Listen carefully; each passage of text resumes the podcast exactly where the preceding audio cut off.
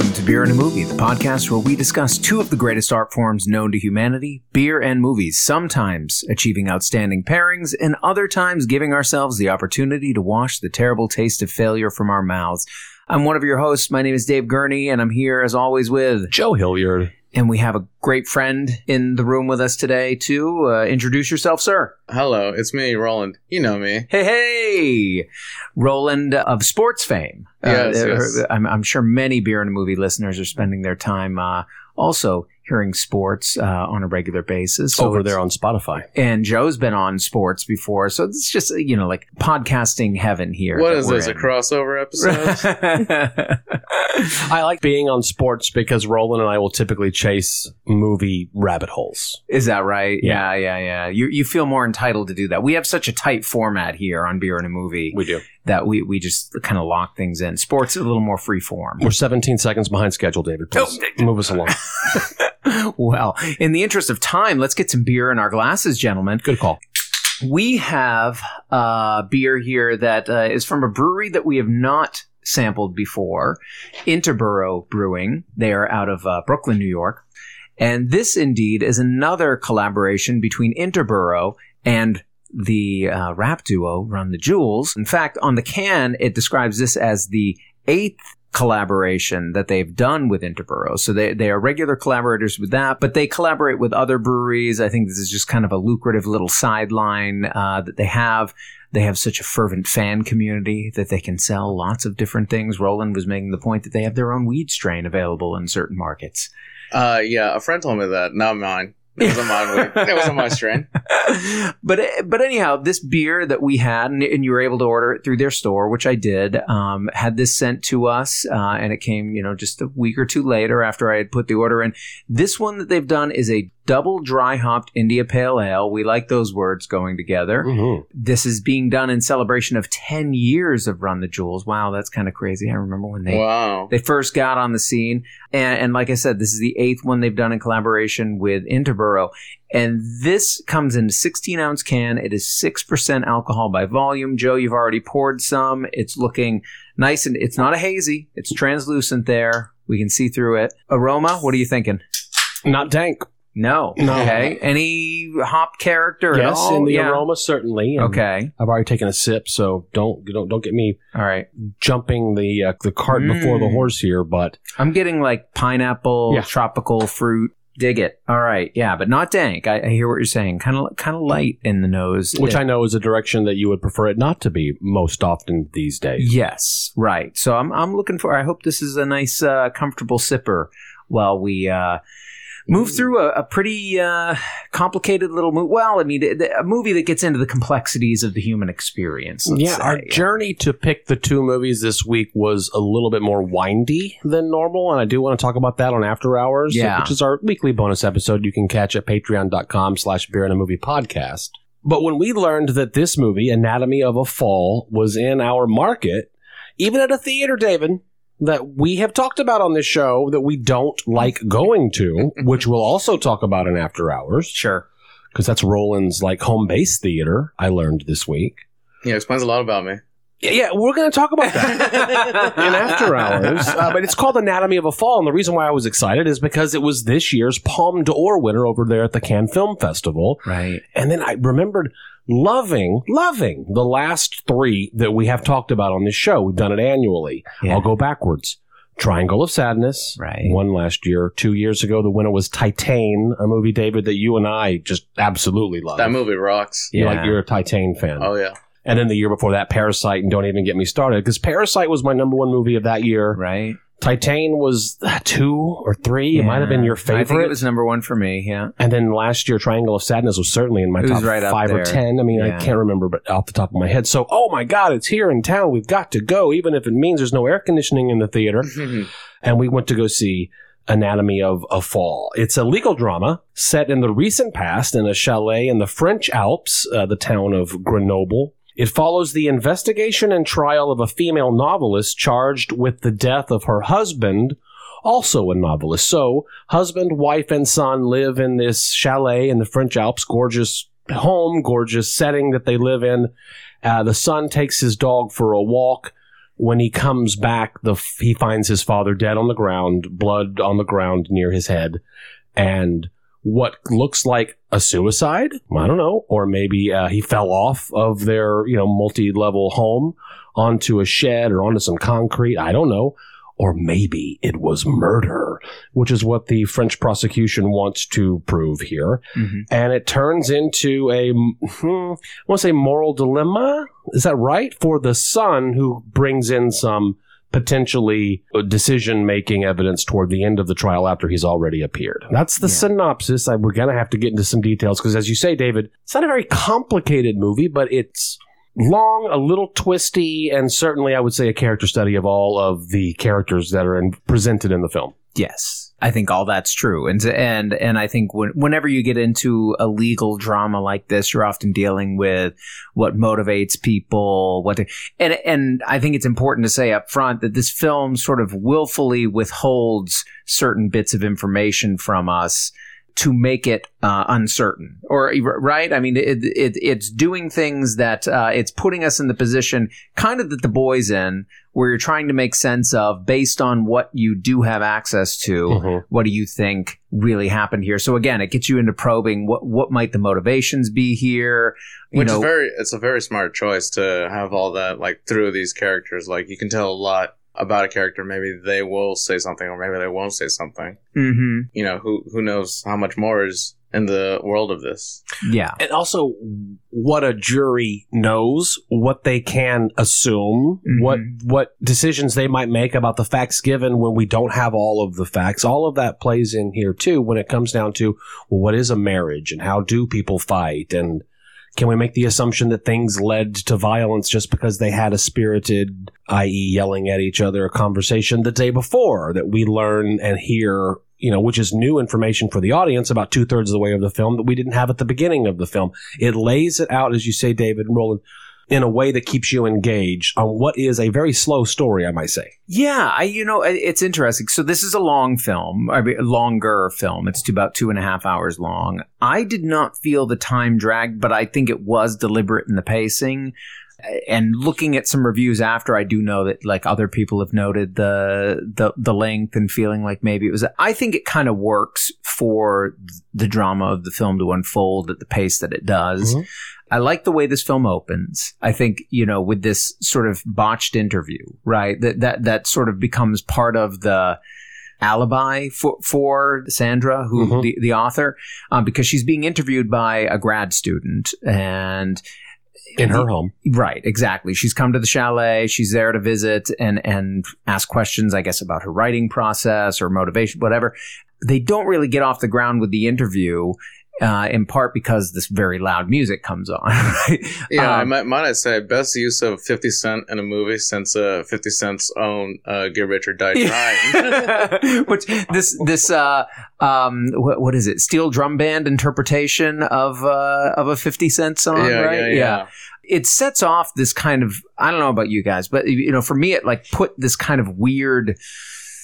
I don't know what it is. Like it was a weird way to start the film, is is what I would say. Like it unsettled me because I think you know the interviewers being unsettled, Sandra, the author, like the way she reacts or doesn't react didn't make a lot of sense to me. I'm like, what does this character do? Like, why is she not going to acknowledge that this is an absolutely problematic thing that her husband is doing, cranking this music this loud, and that, and that like it's somehow she can't even talk to him. So it kind of sows the seed Yeah. of there's something there in the relationship, Well, the loud music also makes it unable for the student to record. right? Right? Because so there is a recording that exists of to a certain point in their interview, but then she does have to shut it off because it's just pointless. It's not going to get anything other than the music. So fast forward when this interviewer is on trial and they're talking about now he, the husband was playing loud music. Yes. Do you think? And this is where the film.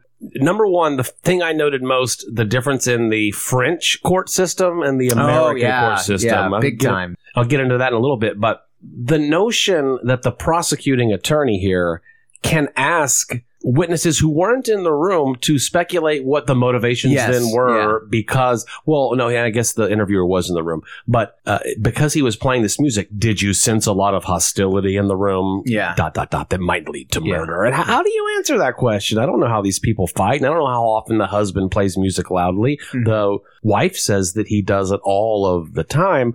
I, I was fascinating. I was fascinated by the courtroom drama from a country that I am not used to watching how their courts operate. Yeah. They, they really got into the nitty gritty of it. Yeah, nowhere else would they pull up uh, what works that you have written and try to characterize that as you. I thought that was fascinating. Yeah, yeah, yeah, yeah, for Yeah. sure. They're now going back in to the author, the accused murderer's bibliography and reading passages from books that might now explain how she's a murderer. And right. and there was some, there were some interesting. objections to that, as Yeah. there certainly would be in the an American court system. But there, I, I didn't know if this is kind of the lay of the land or not. It seems like it has to be to some extent, right? Because they let it go quite far before stopping it in many cases. And, and it is clear that there's a, at least in the way it's being portrayed, again, does this actually match up with the French legal system, the way it operates? I can't say. But the way it's portrayed, the lawyers, the, you know, especially the, the prosecuting attorney, seems to be given a lot of liberty to be able to just speculate and and talk at length about things that I, I feel like in an American courtroom drama would just be shut down with objection after objection and, and actually get shut down rather than just okay no wait we want to see where this goes Yeah. so there were several times throughout the courtroom scenes where I was like, the French legal system is a whole different animal. I don't know that I ever. I mean, as much as I don't want to be in any courtroom anywhere, I definitely don't want to be in a courtroom in Well, France. well, I, th- I think Elwood from Legally Blonde would kill it in there. yeah, everyone's kind of allowed to talk when they want to talk. Is is the impression Yes. that I got? Right. and, and it's not.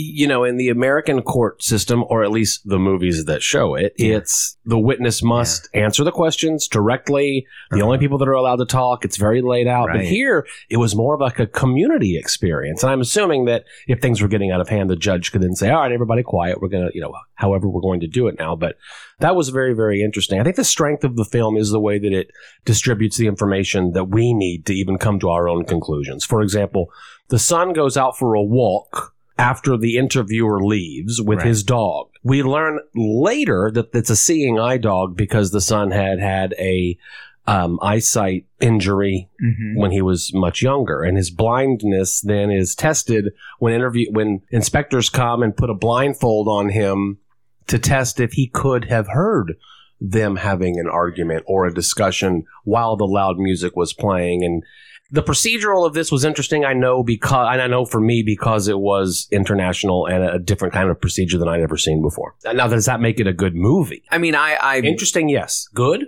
Mm. I, I thought it was a very good movie. I mean, I'll, I'll just, I'll come out and say, I mean, I think that I, I didn't feel like it was gimmicky, but I felt like it did a really good job of, I, I mean, I kind of said this before, just laying out the information just enough at each turn that it kept me interested. As much as like I felt like I knew something about the case, it would introduce another piece of information or another perspective on it. her infidelity Yeah, that would kind of change it and be like, okay, no, maybe there is a motivation here. Maybe there is something. And so to me, this kept me with it the whole time. I thought the performances were really strong. Uh, Sandra being portrayed by uh, Sandra Huller, it, the, Mhm. the actress here, here uh, portraying the author, I think does a really nice job. And I'm not really familiar with her too much, you know, outside of this. And I certainly thought the the character of the son w- was done well here too. Milo uh, Machado Graner, I guess Mhm. is his name, um, who plays Daniel, the son. And once we do get the husband in that sort of um, audio recording driven flashback that we kind of see parts of, which I thought was a clever way to humanize this person that we really only know as a dead man Right. lying on the ground. And as you said. Joe, that only really comes up like two thirds of the way through the film. You know, you've already kind of learned a lot about it, heard a lot about it from other, but then finally we get this audio recording that had been taken somewhat surreptitiously. She was aware that the husband was recording some parts of his life, but he didn't always say when, and he hadn't said that he was recording that. But that also brought into question, like, well, was he recording with a purpose? Did he want to incite a fight here? Was he pushing her in a way, you know. So it's fascinating how that stuff kind of drips out and you see bits and pieces of it. I This don't movie's very rich, very rich with information and characters. I gotta say, also while we're talking about the great performances in this movie, uh, shout out to uh, the dog. Yeah. Yeah. One of the best dog performances in a movie. I, he won the Palm Dog, right? Yeah, yeah, Or is yeah, it the yeah. Palm Dog? Yeah. So there's a scene in the film where in court we learn that the husband had committed attempted to commit suicide six months prior to his death, and the way he did that, I was an overdose of aspirin. Will that kill you? I did. I did not know that. But uh, he- French aspirin. he, Oh, is yeah. it French aspirin? I don't know. aspirin. so he vomits because he had taken too much. Then the son has a memory when he, because the son in- insists on being in the courtroom, even when the judge says we're going to be talking about things that maybe you don't know about, maybe you shouldn't hear about. We want to protect you. He's like, yeah, and it, it was pretty interesting to have like the mom uh, be saying all these things and have like the son be in the same shot. Mhm. oh yeah. And so we know. So that's when he, the son learns about infidelities and suicide attempts and things like that. And the son says, I, I remember something. Yeah, that, yeah, that yeah. the dog smelled like vomit about that time. So he, this is where I wanted to really ask you guys because I couldn't figure out how I felt about it. He get he force feeds the dog or feeds the dog aspirin to see what happens in case the dog had eaten some of the vomit with the aspirin in it that came from the husband, Right. and then the dog gets sick and is saved. Thank goodness. But I thought that that was a bit of um, a twist for twist's sake, um, um, an avenue of of movie making, of storytelling that may not have been exactly. But I guess this- we were, we were looking for a reason for the son to go testify again, Yeah. and they've come up with this. And I don't, I don't know how strong I thought that was. Uh, I thought it was pretty pretty interesting. Yeah.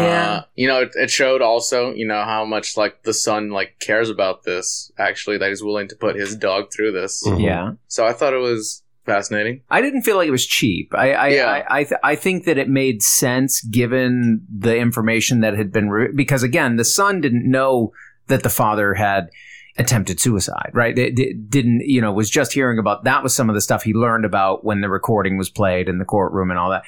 Then to have had that sort of um, remind him that there was this moment where his dog had had this sickness and the dog had smelled like vomit. It, it it felt I want my mom to not be here Yeah. over the weekend while I put together, I guess, what I intend on saying in right, court. right. Because in court, I will not be questioned that I have to answer the questions. I can just say whatever I want. The judge says, "Are you finished?" And he Yeah. gets to just talk again. Yeah, It's fascinating. yeah. So, I- so it didn't feel false to me. It didn't feel like a gimmicky twist at that point, and and it didn't even feel like a conclusive twist because Yeah. you know, yeah, maybe that did happen, maybe it ha- but um, just because there was this suicide attempt then does that really mean that he was definitely committing suicide now or that you know it's it's a piece of evidence and it's something that I think helped tip things certainly the way that this story is told but it's not definitive right? I mean like th- this film starts with I don't know if you guys noticed but Neon part of their marketing is did she do it.com right? So if you if you go to Mm. did she do it.com right there it's like yes or no and you and you click and you can see where the votes are. Do you i i checked right after my screening Mhm. to see where the votes were do you did you guys look I didn't even know this existed. you, Yeah. you don't remember I, no, no, no. well, I saw the Yeah. URL, but I figured that was some kind of production company. okay because they showed them in that series of production Yes, company yeah, yeah, yeah. logos Gotcha. that usually. well go no on it's it, before a it film. is connected specifically to this film Did you go there? No, I didn't Yeah. see that. So it was the about vote? it was about two-thirds no one-third yes Okay, well, let's go around the room because uh, enough evidence is given to where one might suggest that it could have happened that way. That she pushed him off the, hit him over the head, blood Right. splattered on the side because that's the the big the big thing that shifts it from being just seen as an accident to being seen as a likely or or possibly uh, Homicide. wa- w- homicide is when they realize that the uh, you know the hit he took to the head had to have happened before the fall. Like it, it, they weren't simultaneous. He didn't hit his head in the fall. He had been hit and then or his head had been hit. and there was then some he went troublesome blood placement on a building Right. that he fell onto that Right. didn't make sense given what they thought would happen if Yeah. someone fell and hit Yeah. their head. Blood wouldn't travel that way. personally coming out of it, I felt like she was not guilty. That she hadn't done it, and the husband perhaps had committed suicide. yeah, I'm not really sure what the answer is either, but I don't think she did it. I guess the performance was so good. Just I saw a look in her eye, and I was like, no, there's no way she couldn't have done it. Yeah, I think that that's part of the setup is that her reaction when they discover the body, when you know throughout Yeah. the court, is not one of someone that I would think did the murder. She is she cries with the relief when she is eventually acquitted, Mm-hmm. and she does what any mother would do in that situation, wants to be reunited with her son, Mm-hmm. and she and the son have a touching kind of moment there at the end, and then she crawls up on the couch. The dog comes up on the couch with her, and then the entire end credits is just a shot of the dog and the mom laying there. Yeah. Yeah, I'm a I'm a huge fan of the uh the show Unsolved Mysteries with Okay. Robert with Robert Stack. Yeah. So I'm I'm, okay with things just not tying up.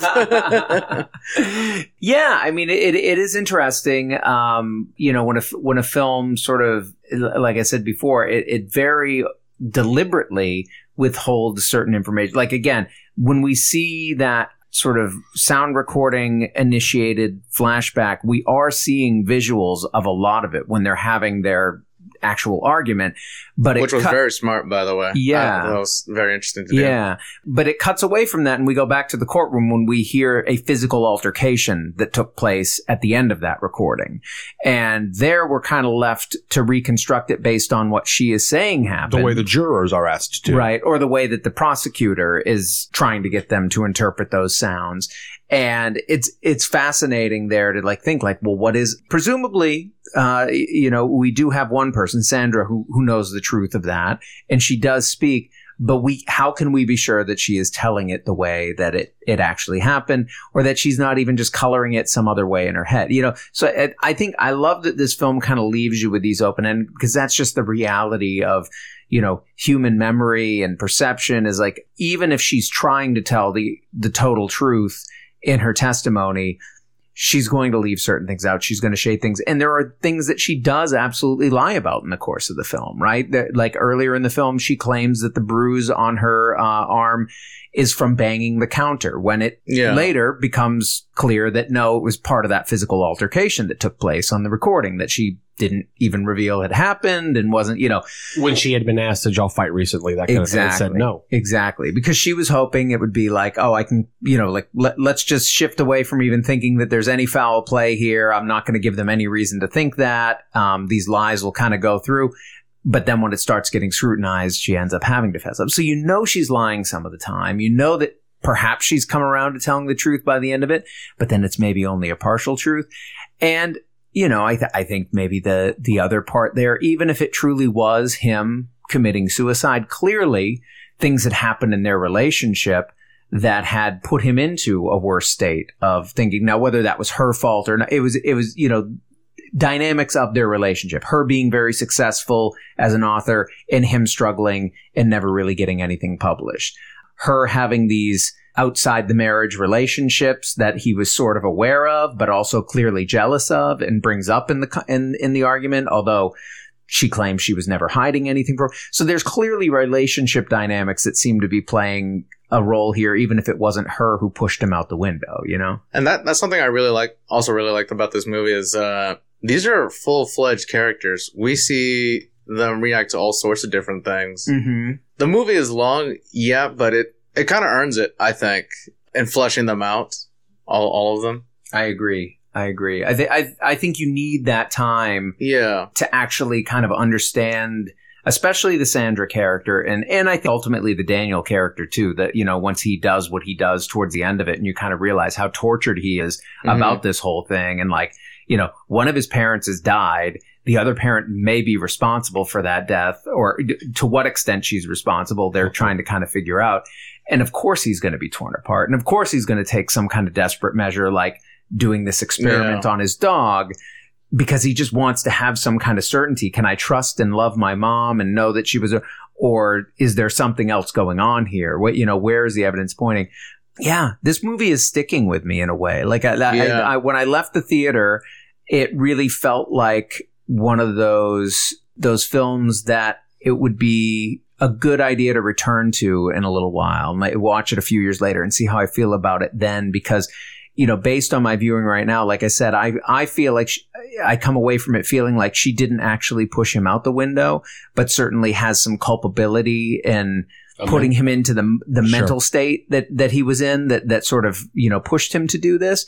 And then also, I think you know, going back to that first scene of the film, which I just found really, really fascinating. As it was playing, I'm like, what is this movie going to be? This is like such a weirdly Well, define which scene you're talking about. the music playing and Okay. the interviewer trying to. I Right. mean, it was just like I'm just trying to understand like what are these characters that like she's not reacting and there's this like it's just tense and kind of weird, but she's ignoring it and not wanting to make it a thing, and then the other one has to acknowledge that it's a thing. I just I feel like watching it again, I'll be thinking about everything in in slightly different ways, and and I may come away with a very different sense of did she or did she did Yeah, do it. seeing it with new information that you you've learned from Yeah. previous viewings. Yeah, this looks like it would reward you for a second viewing because now I know where the story's going. I know that how it ends. Are there clues along the way? I bet Mhm. that there are. What did you guys think of the boy changing his testimony from where he was standing and when he left the house? Huh. And then he changed his story. I felt like he was changing it to help his mother. Mm. I I agree. I think in his head he he did feel like he had heard them enough to to think that they were just talking and not fighting.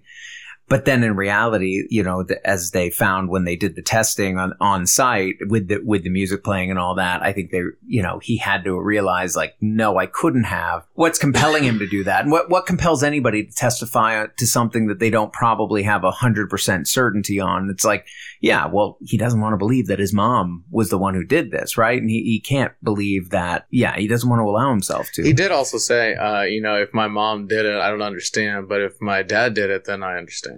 So he certainly that's ha- that's kind of his final statement on it, and and there, yeah, and and which I think is what sways the jury, right? I Yeah. mean, You're yeah, allowed to believe that, yeah. yeah, So, if you know, we listed the last three years and this fourth year of the Palme d'Or winners, and it is not fair to compare them. That's not the re. You know. but in comparing them, this one does not have the bite that the previous three years did. This is more of a straightforward drama with no gore or.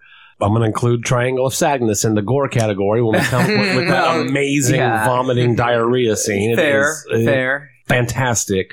I would say this is worth a viewing. I would wait for streaming. I don't, don't think you have to rush out to the theater. It's going to be hard to find it in the theater because AMC is where we had to go to find it when it was released in limited theatrical about a month ago or so. So it's probably come and gone unless it starts to get a very high buzz amount to it. Right. And I fear that this one won't because it doesn't have some of the more I, th- I think what you're saying is like it's it's a it's a pretty solid movie. No doubt. Is it earth shattering like Parasite or something? I don't I don't know about that, but if this was like an American movie, I I feel like it probably would have gone under my radar. Yeah, On a basis level, it just sounds pretty standard, but it is good. this is a straightforward adult courtroom drama is, what, Yeah. is what I would say. And and I think in the mainstream uh, American movie going marketplace, those films don't do big business these days, right? This Joe, you described, you know, the dog experiment as kind of a twist.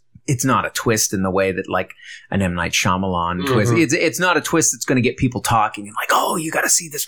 It's up Mhm. until the end, you're not going to believe, and it's very open ended. I think there's lots going against it in terms of it becoming a big successful American film. Now, it has been very successful as a French film, Okay. and and I think that that may speak to there's a little bit more of an appetite still in the French market for a intelligent human drama to play out. But I agree with you. I think if people haven't already seen it in the theater, I don't know that it's going to be around much longer in American movie theaters. So it's probably going to be one that you're going to have to stream anyway. But it's one I, I would highly encourage people stream. And it, and it's again like a I think when you're ready for like an adult, serious complexities of human emotions kind of drama, this will be there for you and it's going to be really satisfying. That said, running time aside, I don't think it's one that you have to like really work to like. I think it's one that will draw you in if you if you go with it and, and you're going to get interested in the story of it. I think especially now, sadly, I went by myself, but the entire time as I was watching it, I was thinking Erin would really love this because she even more so than I do loves the true crime Yeah. stuff, loves it. And I think anybody who's into that kind of storytelling is going to find something here because it's very much built on the oh evidence as it gets discovered and how does that change the entire picture and how does that get framed in the courtroom all that kind of stuff that people seem to love obsessing about in a true crime story Do you guys think this movie's gonna be big at the Oscars? No. I I- kind of, th- I kind of think it is. Okay. I I could definitely see it getting the um yeah, the- International? the, international Okay. picture nod. Hmm. I don't maybe screenplay. I could I could see it getting because it does have some pretty great dialogue and and but I, I don't know. I don't see it being a parasite. I don't I don't think we're gonna get that kind Oh of yeah, no, action no, no. with it. Yeah, But uh, Triangle Sadness got a lot of uh, that's true. nominations. That's true. That's true. 50 Cent has put songs, 33 songs in movies and television, by the way. Is that Ooh. right? A real auteur, Fifty Cent. He is. Well, our Interboro real auteurs when it comes to making a double dry hopped IPA, I liked this beer a lot. Did you? That absence of that typical dank IPA hop character make this just fun to drink. You don't have to struggle with this at all. It goes down smooth and nice. Oh yes.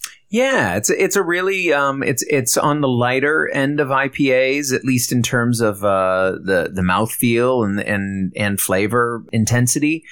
I, I don't think it, it's not one of those IPAs where you're going to be you know reaching for some water or something because it's so bitter or you know Right. and, and it's not so dank that it's going to be like sweet and cloying. It's really easy to throw back. I'm just going to be honest. I'm a little bit on, underwhelmed, if only because like I was getting more of that tropical fruit character on the nose than I was really getting in the f- in the flavor. Um, so that so that kind of mismatch threw me off a little bit. But as far as you know, enjoyable drinking, absolutely. Roll and break the tie. It's pretty good, like you were saying. It's uh goes down pretty smooth. I like it. I'm down with it. All right, Interboro. And run the jewels. No, Yeah. no failure here. Like to see that. All right. So It's our, very nice and calming, unlike their music. yes, it's true. This is, this doesn't match up with Run the Jewels uh, in terms of the intensity of the music. Yeah, this is more like Miles Davis than uh, than Run the Jewels. I love the idea of doing two foreign films in one episode, and that's exactly what we're going to do. So stay right where you are. We will be back with you right after this break.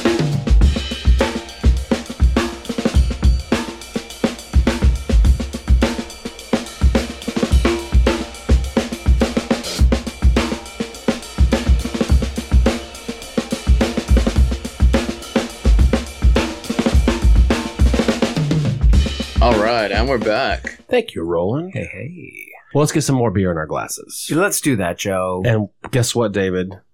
Bottle Logic Brewing becomes members tonight of the Five Timers Club. Whew. We have had Love to hear it. the fifth time we've had their beer. This one's called Intrepid Orchid. It is a vanilla barley wine. If you needed your barley wines a little sweeter, well, this one's got some vanilla. I'll be looking for that. They call it an English style barley wine aged in bourbon barrels with Madagascar vanilla. It was bottled in two, it was released in 2022, part of their Stasis project. Serve it at 58 degrees, store it safely at 40 degrees with no sunshine. It's got an 6.5 on the viscometer, Ooh. whatever I, that is. I don't even know that I've ever used the Viscometer before. wow. And it's 11.2 ABV. Bottle Logic out of Anaheim, California. Yeah. They, they they do some hefty beers, um, and obviously at eleven point, what was it, eleven point two? That this is going to be another hefty one. Um, it's pouring very syrupy. we aren't 100% sure because we lose track our, our, our record keeping is, is terrible here at beer in a movie but but this is most likely a gift from daniel i mean Hmm. i can't imagine that one of us We got to got get him on the bottle. show. we absolutely I say that every single time. Um, he gives us a delicious beer. it's all right he'll, he'll tell us what we got wrong about it later on when, once he hears it but the man is known for uh, some love of barley Exquisite wine tastes. Exquisite tastes. Whew, oh my god It's very oh syrupy. God, it's very is- syrupy on the nose. Yeah, this That- is. Whew, that's too much. Uh, well, I'm gonna try it. I'm gonna. I'm gonna. it's a powerful no uh, uh, aroma there. Yeah, that, you know, this is gonna yeah, be- It's boozy. I'm. I'm looking forward to it. I'm looking forward to a nice boozy barley wine. As we discussed, as I said earlier, another foreign film. That's right. So, two new releases this week. Our first film, um, you know, set in France uh, with a lot of English language, though. It was interesting. It that was. We, I we like didn't that. really talk about how Yeah. language was sort of part of it because Sandra was German, the character, Mm. um, didn't really speak much French. In fact, struggled with it in the courtroom because she was being asked to speak French and at times had to say, no, I really need to speak this differently to be able to get across what I need to. Um, in English, it ends up becoming that kind of common ground language that both the French and her as the German are able to kind of understand each other with. But certainly sections of the film subtitle section anyway. So, Uh, so while we're back on that, interesting international production there. While yeah. we're back on Anatomy of a Fall for a second, I think you all wanted to shout out the director Justine Triet, who we, whose name we did not say. Good point. Yeah. Yes, who uh, y- you know has made several other films. Roland was saying. Uh, Yeah. yeah, That looked pretty interesting. absolutely. It's just I, I feel bad that uh, I haven't yet uh, seen one of those. So now this is a good reason to to do that. Well. Our other film this week is coming to us from Mexico, Nice. uh, v- very close to where we are. Actually, the film is set in Matamoros, Mexico, which is just over the border from Brownsville, Texas, just a couple hours away from where we record this podcast.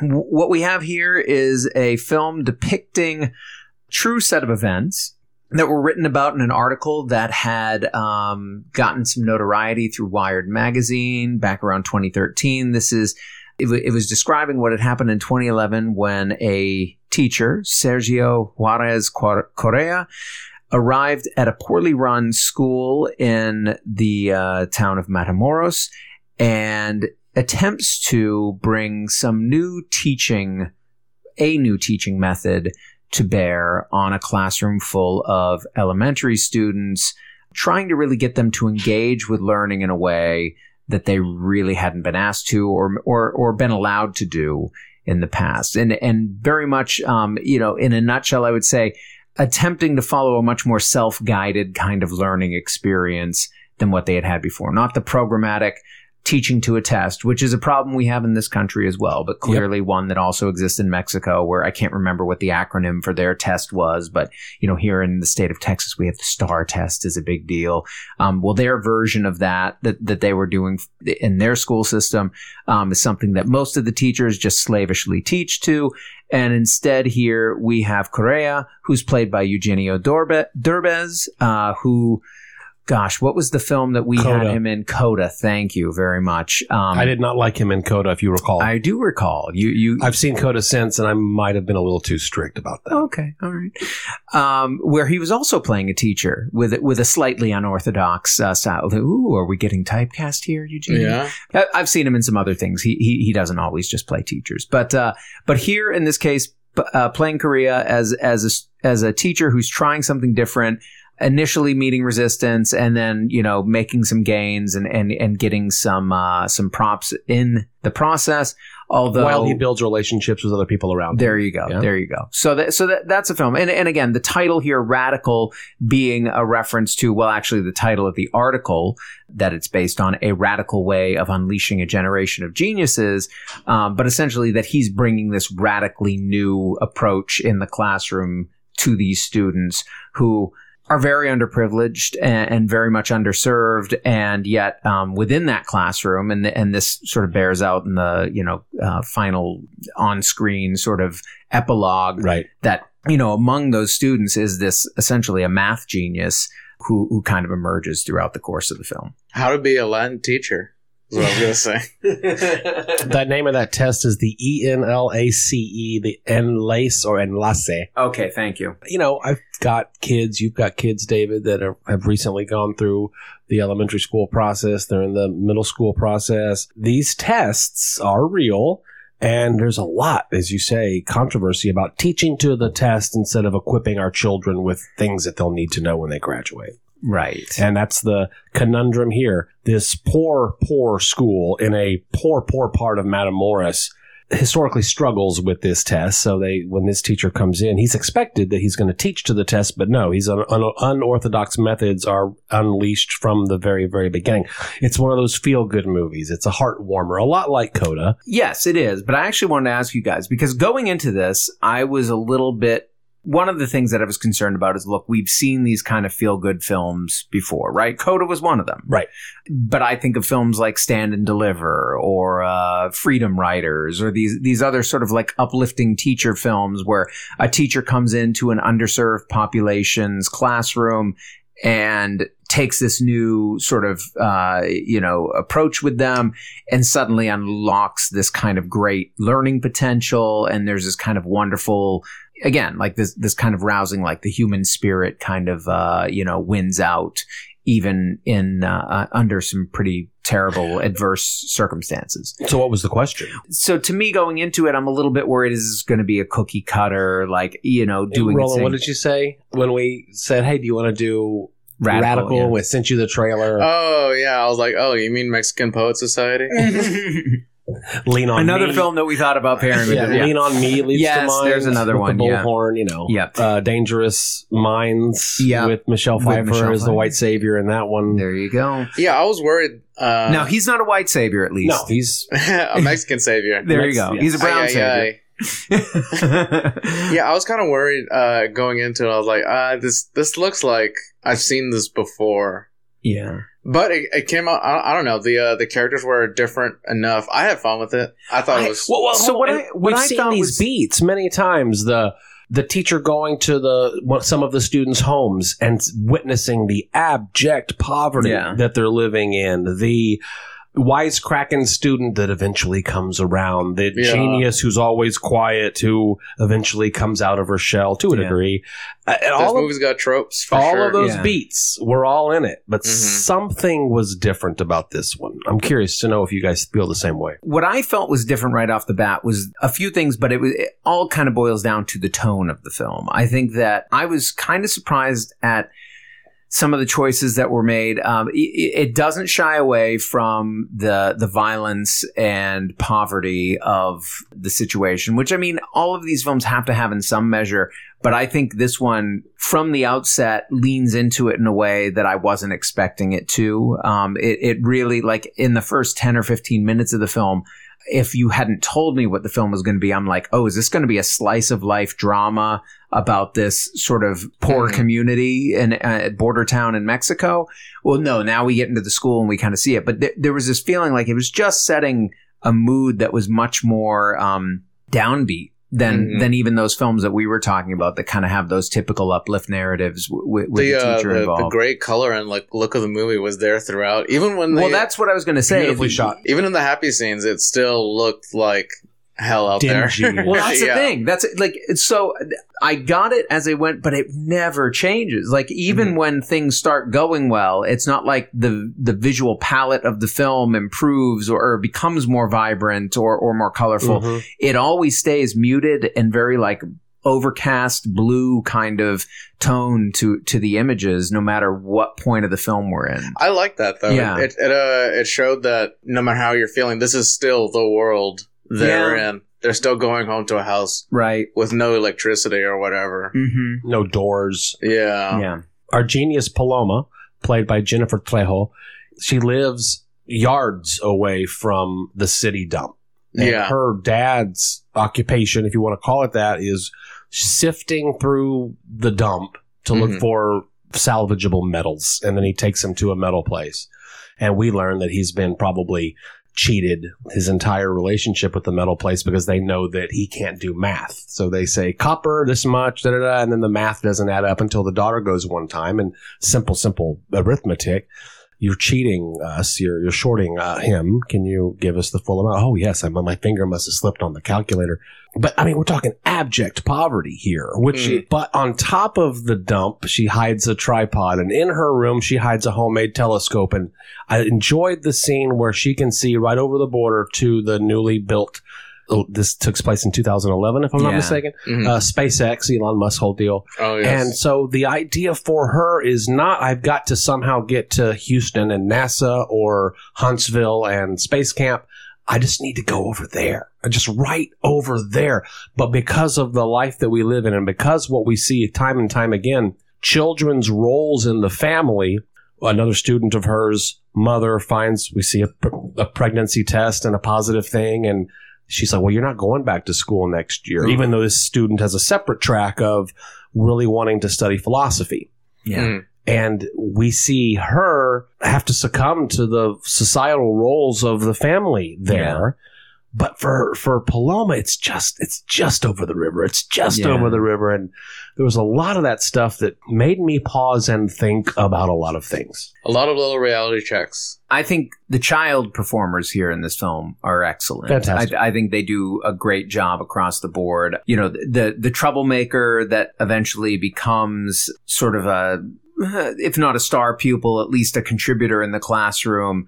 Um, but ultimately, who you know, spoilers, folks, before he's able to really completely like he, his his life is ended. He's he's been pulled into Part of a drug cartel um, situation. I thought he did a really great job, and and and I definitely believe that performance. And, Paloma and the was little great, too. romance and the kiss on the cheek, Yeah. and they're about to kiss, Yeah. their very first kiss that both of them would probably have, and then Yeah. here come the drug guys to ruin everything. Yeah. So across the board, I like that. I really actually like the the principal, the Oh, the, the the headmaster Chucho. Uh, y- They you call know, him the director. The director. Thank you. Yeah. Yeah. Who I, I think you know does a great job playing that character. Who initially you kind of think you're going to have to hate, but is actually more sympathetic to Correa, becomes an ally of Correa, and and I and I thought that all felt very natural. To me, the one weakness here Okay. Was the Correa character. And I don't know, and it's not even so much Derbez. That's and- what I said and his about Coda. performance. Go ahead. No, it isn't. It isn't Derbez's performance. It's the writing here. It's like we don't get a lot of backstory on the character. We know he has a young child. We know he has a wife. His commitment to them isn't. Completely thrown away. Yeah, I don't understand. We just see him in the classroom. We see him making these attempts. We don't necessarily under. We hear a little bit about maybe these past experiences he's had and how he's also had trouble maybe sticking at other teaching jobs. But I just don't feel like I got to know the character in the way that a film like this should let me get to know the character, especially when he's got a wife and child at home that he's, if not neglecting, at least kind of, you know, putting on the back burner in favor of this classroom of children. And thank goodness he does. He does some great things for them. But to me, somebody who has a baby at home, there should have been a little bit more of a, a, drama there. I don't know. Did, did that strike either of you guys? I did think about that. I think it was a, a little bit weird that he was caring so much for for these, and I don't think we even heard the baby's name or anything. No, I don't think so. Our Yeah. Maybe little- he doesn't little know it. surprise. Yeah. Sorpresa pequeño, I believe. yeah, my little. Taco I like Bell. this movie a lot, Yeah. and it has all of the tropes that we talked about. Yeah. It's a feel good movie based on a true story, and I think that because it's you know you know me, I, I'm going to see something that I've never seen before, and I, I am going to make the assumption that it's being accurately presented. I love the idea that the problems that have been highlighted dozens of times in American culture with these types of teacher comes in and saves the day movies can even be applied on the other side of the U.S. Mexican border and maybe applied in other places, but probably not the Netherlands. they have an amazing school system, as I understand Finland it. too. Finland's got a great one, right? Right. that- yeah. No, there, there's there's some of But to me, this is a study of the system and how the system doesn't work. Yeah, this he- is more like uh about like the philosophy of teaching and learning. I think Right. you're right. I Yeah, think you're right. we've been doing it the same way for 100 years, from the strict obedience required to the shape and size of the classroom, and it is time for changes. We're teaching to this test in America and Mexico, and that's not benefiting students who are facing, in this story, very real problems. Rico, Rico, the boy that is uh, ultimately Nico. Nico, Nico, thank you, by the cartel. Mhm. You know, it's the same story. It's South Central story. Are you going to go into the gangs where there's some easy, fast money, but a lot, a lot of risk? Or are you going to use your God given talents of science or math Yeah. or whatever it is to make a world for yourself? Or do you even have a choice? Or do you even have a choice because parental and family obligations just keep you down? I knew Paloma was going to show up for that test. Uh, they do have to take the test. The title card at the end says that she scored the best score in all of Mexico. yeah. And I Mhm. believe that this is true uh, because that can be factually checked. But Yeah. I assume the other girl was going to take her new baby brother. The mother says, Well, you know, you're not mm. going back to school next year as much as you're enjoying these philosophy stuff Right. because who's going to take care of your brother when your father and I both need to work, your newborn baby brother? I thought she was going to take him to the test and then the. The teacher would hold the baby while she takes the test. Yeah, that did yeah. not occur because there are kids that slip through the cracks, and there was a demonstration of one of them all of the tropes are there, but what is it that makes me? I was weeping at well, the end. I mean, the, the tropes uh, a lot of times exist for a reason, right? These are actual dynamics that we see playing out in various classrooms, like you said, Joe. Not even just in this country, but worldwide. I mean, Mhm. it, it really doesn't matter what approach you take. No approach works for everybody. And there's always room for change and improvement in, in various methods, whether we're talking about teaching or whatever we're doing. So the idea that somebody can come in with some new approach and really kind of shake things up it's a universal truth. I mean, you can if you approach things differently, you're going to capture some people that you didn't capture before. So, you know, I think While you- the system in place is going to criticize you for trying to change the system right. that we can all agree objectively isn't working. right. Even the teachers in it. I love the idea there's corruption in the system.